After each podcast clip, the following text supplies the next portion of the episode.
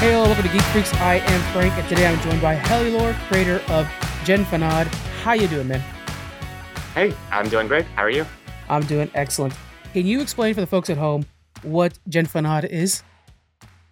So GenFanad came from basically two inspirations. One is a hobby project where I was playing around during my day job as a software engineer, just learning new technologies and being like, well, these guys 20 years ago created an MMO in their garage. How hard can it be? Yeah. And here I am 2.5 years later with a whole team behind me. GenFanad is one of the best way to describe it is it's one of the new entries in the whole retro revival movement. So if you're familiar with Yooka-Laylee, Bloodstained, all of those games that were created by people with small or no connection to the original properties and just creating a game that inspired them as children or that inspired them growing up. GenFanad is basically our take on what RuneScape Classic would have been like if it was created these days.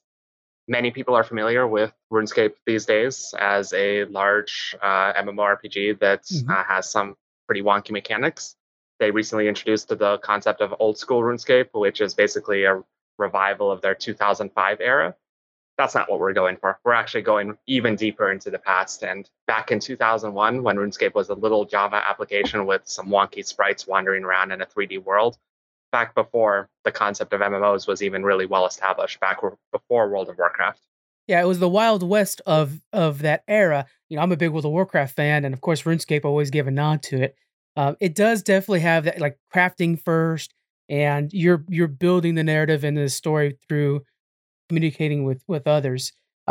What about RuneScape did you want to bring, and other games like it, did you want to bring forward into your own? One of the things that most inspired me was the fact that you can go into the second world, and you could do whatever you want, and whatever progress you made was always kept. You would never be wasting time or doing something that is suboptimal. You would just play, and your numbers would keep going up.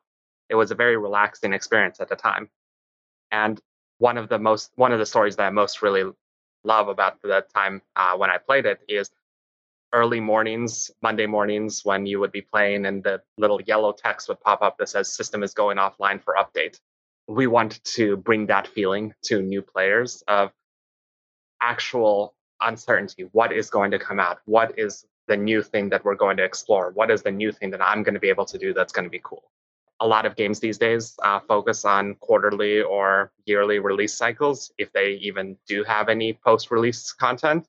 As an indie studio, we have the opportunity to actually do something different and actually bring the concept of weekly updates, weekly content updates to our players. How far out do you plan those weekly updates? Because I know that's something that your community's big on. Right now, we're currently in our beta process for Kickstarter backers, and we're figuring out what the edges that our team can create, how long it takes to create updates, how we can manage having multiple updates being developed at the same time, how many bugs we find, and how the QA system works. It's basically the further into the future you go, the less certain it becomes. So I know when our game is planning to launch. I know the first four to eight updates that are going to happen after the launch. And I know the high-level themes of basically every month up through the middle of next year. And our team is contributing to that, and we're trying to figure out the best way to actually deliver on the promise of weekly content updates without overwhelming ourselves. Yeah, that is quite the check to sign off on. So I like you said you monthly themes. Is that kind of the idea? Like, we're going to have pirate theme this month? From a high level, that's how we're breaking it up so that we don't have to. There's the concept of an empty canvas that all artists are always both fascinated by and terrified of. Yeah. And when you have an empty sheet in front of you and you don't know what to draw, it's very difficult. But as soon as you draw the first line as a constraint, your mind starts thinking and it starts being more creative. Right. And having the high-level themes are basically our way of putting some structure on the uncertainty. In the case of the world map and in the case of the world of Nublandia that we're currently working on, the first continent is actually almost complete in terms of a map design perspective. So we know which areas are going to be coming out. We don't know when they're going to happen. We don't know what's going to be in them necessarily, but we know this is what it's going to look like. Yeah. For other things like quest content, or even more specifically, game design and monster balance and things like that, those are a lot more up to the minute, so that we can react to players saying, hey, this monster doesn't feel right, or hey, this monster doesn't feel worth it to fight, let's buff. Hey, this monster seems to be dropping too much, let's nerf. Yeah. Yeah, I like that. The ability from an indie developer, somebody who's dedicated as you, is you're able to quickly respond, and the player doesn't have to wait for the next Tuesday to get an update, and hopefully that works. And if it doesn't, it doesn't. That is nice to have. One of the games that we're looking at specifically for that type of update methodology is Dota, or League of Legends for the more casual folks among you. The concept of those patch notes that actually take and shuffle up every single part of the game. So if you look at Dota's patch notes, you can see like hundreds of different tiny changes that individually don't change very much, but taken as a whole actually force people to rethink the things that they already know about the game. Exactly. Like, this person gets +1 movement speed, and this person gets -3 damage. Those are all tiny inconsequential changes, but when you have 100 of them coming together, you basically have a new game to rediscover every week. And the balancing adjusts character selection and stuff like that, and how you approach your foe, which even in PvE, when you're thinking about, hey, this creature's dying too easy, stuff like that, it'll have to reapproach that. This game's already sounding amazing, and I'm excited to get my hands on it. What game did you grow up on? You had RuneScape. Was there any other games you were growing up on and really enjoying? I come from the Nintendo side of things, so I enjoyed. Actually, as a kid, I didn't have the ability to play any consoles. I had pretty strict parents who didn't understand video games, so we had a computer early on that we could download old DOS games to, that we can play occasionally. But I have a distinct memory of two distinct memories of retro games. The first one was when my parents finally gave in and bought me my first console, which was the Game Boy Color, and I got a copy of Pokemon Red at the time. Nice. That I wore down so many batteries from just playing that game at the time. And the second one was the first time when we went into Blockbuster, and we actually rented the N64 at the time, and the game that we chose was Pokemon Snap, where you could take the pictures and then go back to the store and get them printed out. Those two memories are crystallized, distinct in my head. They have nothing to do with the game I'm developing, but that's the feeling of childhood wonder that we want to bring to the players of the game. Well, it may not, you might not see Pokemon Snap. Well, I mean, you never know. There could be a content update, guys, one of these weeks, and all of a sudden you're taking pictures and stuff. But those fed into who you are, the creator of this video game. You then went off and decided to become, a programmer and stuff like that. What about video games pulled you out of that? Like, you kind of wanted to go out on your own. What pulled you away? So I'm actually not coming from a video game perspective. Professionally, I've worked as a software engineer at various big companies to be able to learn and develop things. After a decade in that business, I was playing around with video games as a hobby, and I thought, hey, this might actually be something interesting. I knew that I wanted to try to pursue this slightly more seriously when I was sitting around, just dinking around with a prototype, and it was completely empty. There were some trees, there was a character, there was no purpose. It was a local copy of the game. There was no high scores, there was no character state save, and I found myself just clicking trees and listening to the thunk and watching them turn into stumps. And I just felt that very relaxed, just doing that over and over again. I should have been coding. I should have been doing other things. Nope, I was just clicking trees. I know that that type of gameplay experience is not for everyone. And I know that there's a lot of cases where people have outlets of similar things. But I thought that relaxing gameplay was just something that spoke to me at the time. And I thought that I bet people would like this. Yeah. Yeah, it's MMOs in general are not for everybody. MMORPGs, there's dedication and the understanding that, a relaxation in a game is required sometimes. And so you definitely have a fan base there that's going to be looking for that. And interestingly enough, the MMOs actually have a pretty bad rap these days. They're for people who have no lives, that are for people to basically take a second job. EVE Online actually has a very, very strict reputation in that regard, where it's basically a spreadsheet simulator. And I don't think that that's necessarily the case. MMOs as a gameplay element are something that people can do for small bursts of time. the whole concept of you have this character and it just levels up with you is something that is appealing to the wider market. Games like Animal Crossing have been very successful. Games like Farmville have been very successful in the past just by taking these small goals and repetitive tasks and making them appealing for players. We kind of want to position ourselves as not a hardcore experience at all. All of the marketing we've been doing has been basically humorous, has been taking a piss out of MMOs in general and industry trends as well. Yeah. And we want to make it so that you can play GenFanad as a casual player, as someone who's a new parent who has 5 minutes between tasks holding their kids. They can go in and click some trees. Yeah. As someone who goes in and wants to spend 20 minutes just doing a new quest. That type of gameplay. MMOs have historically been very much all in. You have to go in and you have to spend a large chunk of your life just to be successful. Yeah. We want to try to avoid that pitfall. Yeah, it's tough. Yeah, people, the term min-maxing, you know, we want to make sure that you're as competitive as possible or else you feel like you're not doing it. It's nice to be able to have an outlet where you're just enjoying yourself, which is what games are for. Yep. RuneScape had the concept, community concept of XP waste, and that is absolutely not something we want to encourage. What in current MMOs need to be changed or are you trying to address through your game outside of just the XP waste? You mentioned you're a World of Warcraft player, and one of the flaws that I see in World of Warcraft's design, and this isn't necessarily a flaw, obviously every game designer is building towards their constraints and their audience and their specific requirements.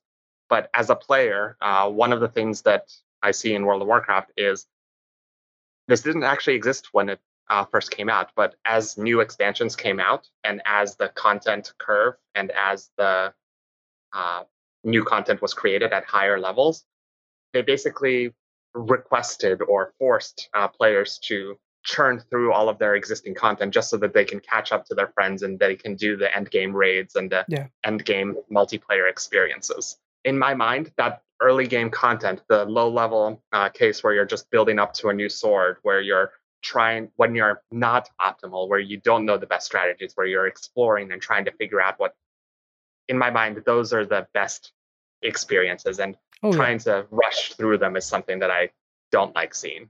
Yeah.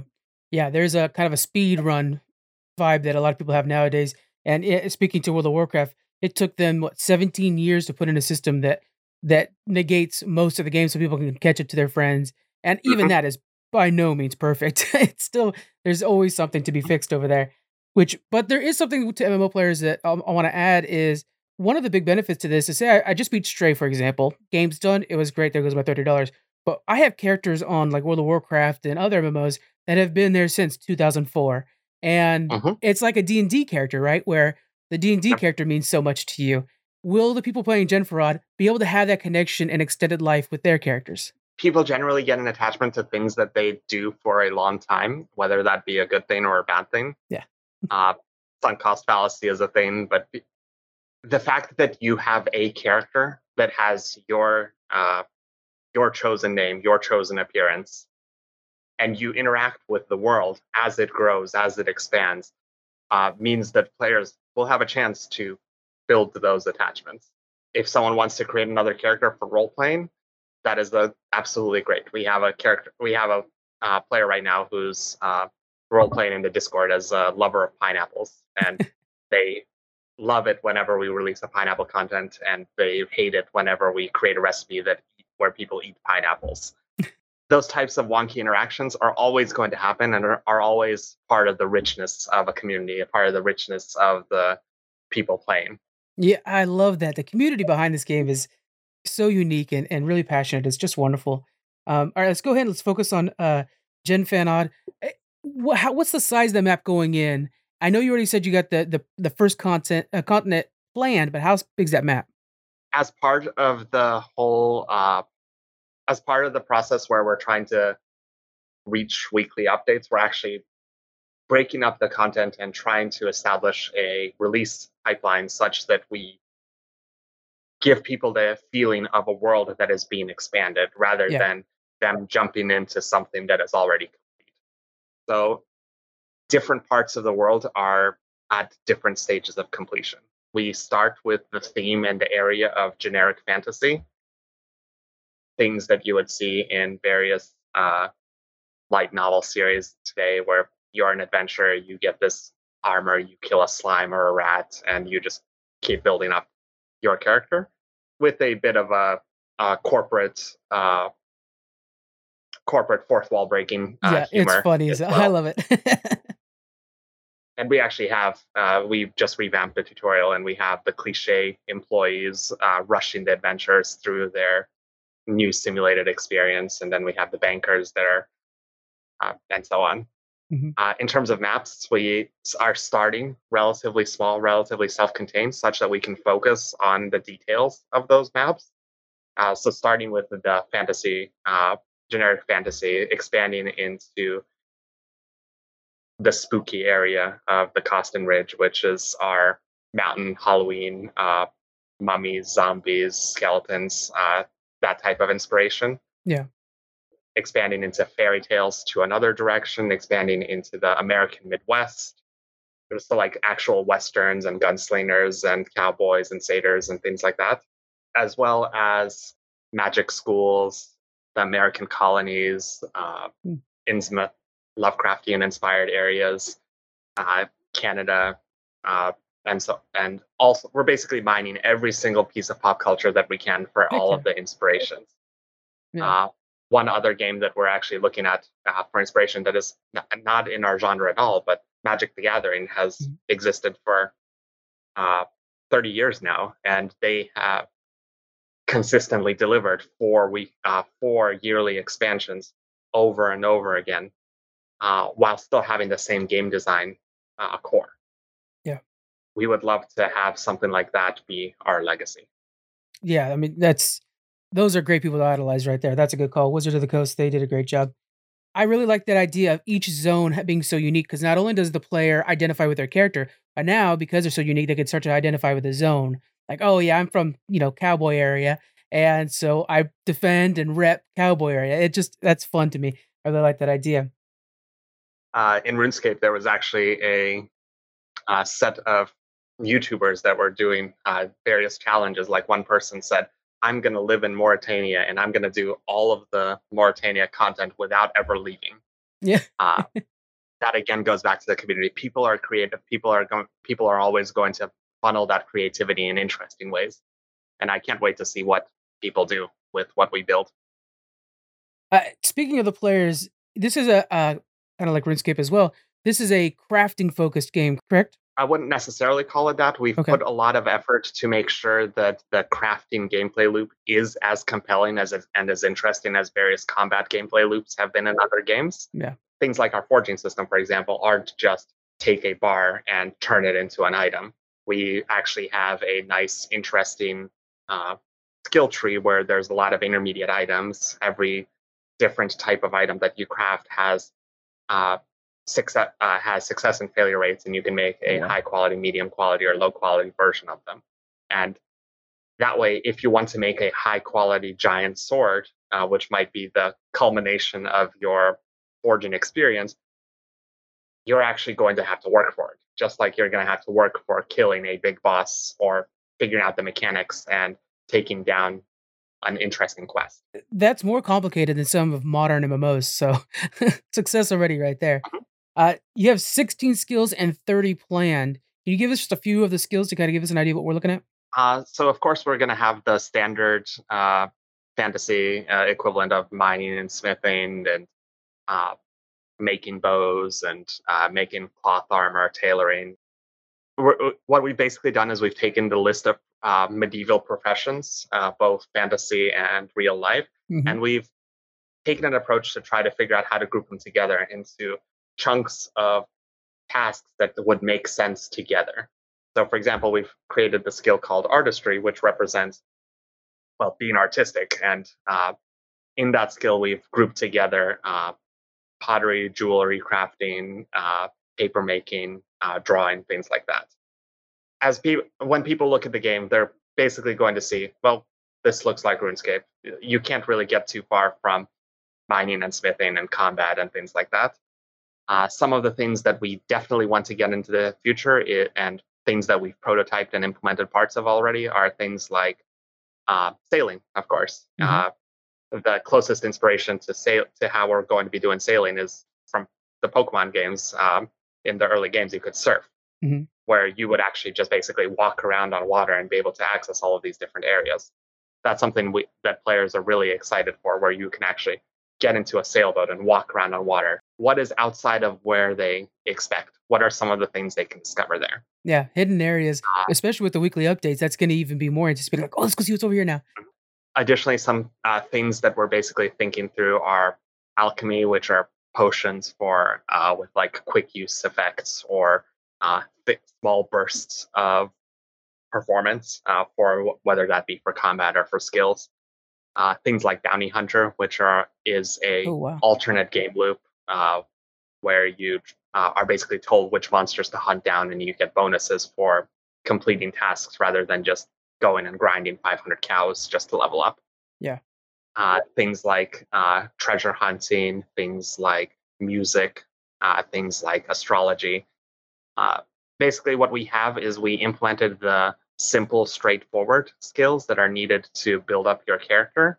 And we have a lot of brainstorming and a lot of long-term ideas for what are other parts of the game design that would make for compelling content. Yeah, and I like how you're focusing on game loops, like with the bounty hunting. It's so important and oftentimes not spoken about, and especially in MMOs. I mean, it's so important, and I'm glad that you're focusing on that. That's pretty cool. All right, so I know you're working hard on this game, and it's a big passion of yours. What kind of team have you built around this? One of the things about building a team as an indie studio is that you get an opportunity to work with people who are all over the world, who are remote, who have all sorts of different cultural inspirations, who have different backgrounds, who can contribute in different ways. Mm-hmm. And our team is actually very distributed around the world. We have a large portion of Canadians for some reason, but we also have people from the Philippines, people from Europe, and so forth. Basically, anywhere you can throw a dart at a board, you can probably find one of our team members. Yeah. We have a nice variety of freelance work of various different styles. So the game is going to come together in a slightly eclectic way, where some parts won't necessarily match, and different areas might have slightly different visual inspirations and slightly different art styles. And that's part of the charm, in my opinion. I think having a large, diverse group of individuals all contributing their own voices to the game lets it speak louder than something that is just prescribed from up above. Yeah, it feels too washed out when you do that. So I like that idea mm-hmm. of every little thing there. And then you're Seattle-based, right? I personally live in Seattle, but I think I'm the only one on the team from Seattle, and I'm actually one of only 2 to 3 Americans on the team. Yeah, that's amazing that this game's being developed all remotely. It's so cool to see. Where did this community build up? Where did you find your talent? So it actually came from just putting the word out and searching for people to contribute. Some people discovered the game organically and joined the team from there. And others responded to various job ads that I posted. One of the things I wanted to talk about as well is this is going to be able to be played in the browser, which means it could also be on tablet and phone. Is that correct? We're currently building it with web technologies so that we can push it to tablets and phones. We have it running on the Steam Deck. We have it running on phones, but it doesn't quite work perfectly. There's still going to be a lot of work in order to bring a fully fledged mobile experience to life. Mm-hmm. But as I mentioned before, from the casual audience perspective, it is definitely our goal that people can just pick it up on their phone and just play it for a couple of minutes at a time. That's perfect. That's definitely part of the audience. We're starting on the browser. We're starting on Steam, as those are the biggest. Those cover the biggest subset of the audience, mm-hmm. but we absolutely want to bring it wherever it makes sense. I love the idea of where you got to break at work and then you just check in and cut down a couple trees, hop out. That's perfect. mm-hmm. How can people find you and your community and get involved? So our community is primarily on Discord today. So people who have some time can check in and look at the game as it's being developed, jump in Right now we're running a closed beta, but once the game releases, you can jump into the game, you can talk to other players, you can interact with the community there. And all of the links are, of course, on our website at genfanad.com, where you can see all of the different social media accounts. You can see the news posts that we're posting, and you can create an account yourself for when the game is ready. We'll make sure to include those links in the description of this podcast as well, guys, so you guys can poke around and get involved as well. GenFanad, generic fantasy adventure. I love that name. It takes a bit to get used to. My tongue keeps tripping on itself, but it's great. Thank you so much for joining me today. I hope everybody goes and checks this thing out. Thank you very much for joining me. All right. Thank you very much for hosting. All right, guys, please go check this out. Again, the links are in the description, and then come on by next week. All right, guys. Bye.